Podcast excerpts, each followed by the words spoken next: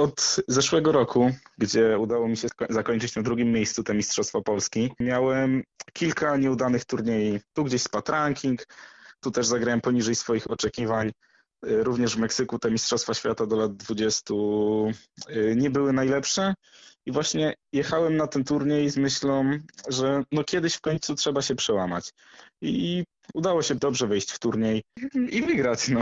Wspomniałeś o tym, że udało się dobrze wejść w ten y, turniej. No i rzeczywiście, bo po sześciu partiach byłeś bez porażki, straciłeś tylko dwa punkty. No ale co się zdarzyło w y, siódmej rundzie? Wiadomo, Mistrzostwa Polski to nie jest prosty turniej. Nie ma tu ludzi z przypadku. Każdy gra bardzo dobrze z każdym można wygrać, jak i przegrać. To, że po sześciu rundach miałem cztery zwycięstwa i dwa remisy, to był duży sukces.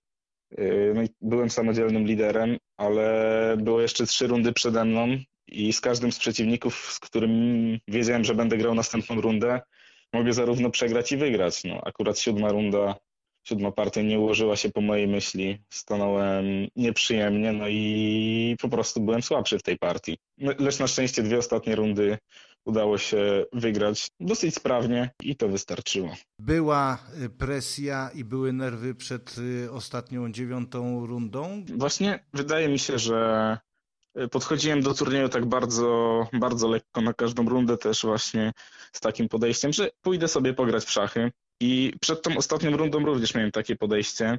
Nie wiedziałem, czy remis da mi złoty medal, czy srebrny. Wiedziałem, że, że może mi dać, ale nie musi.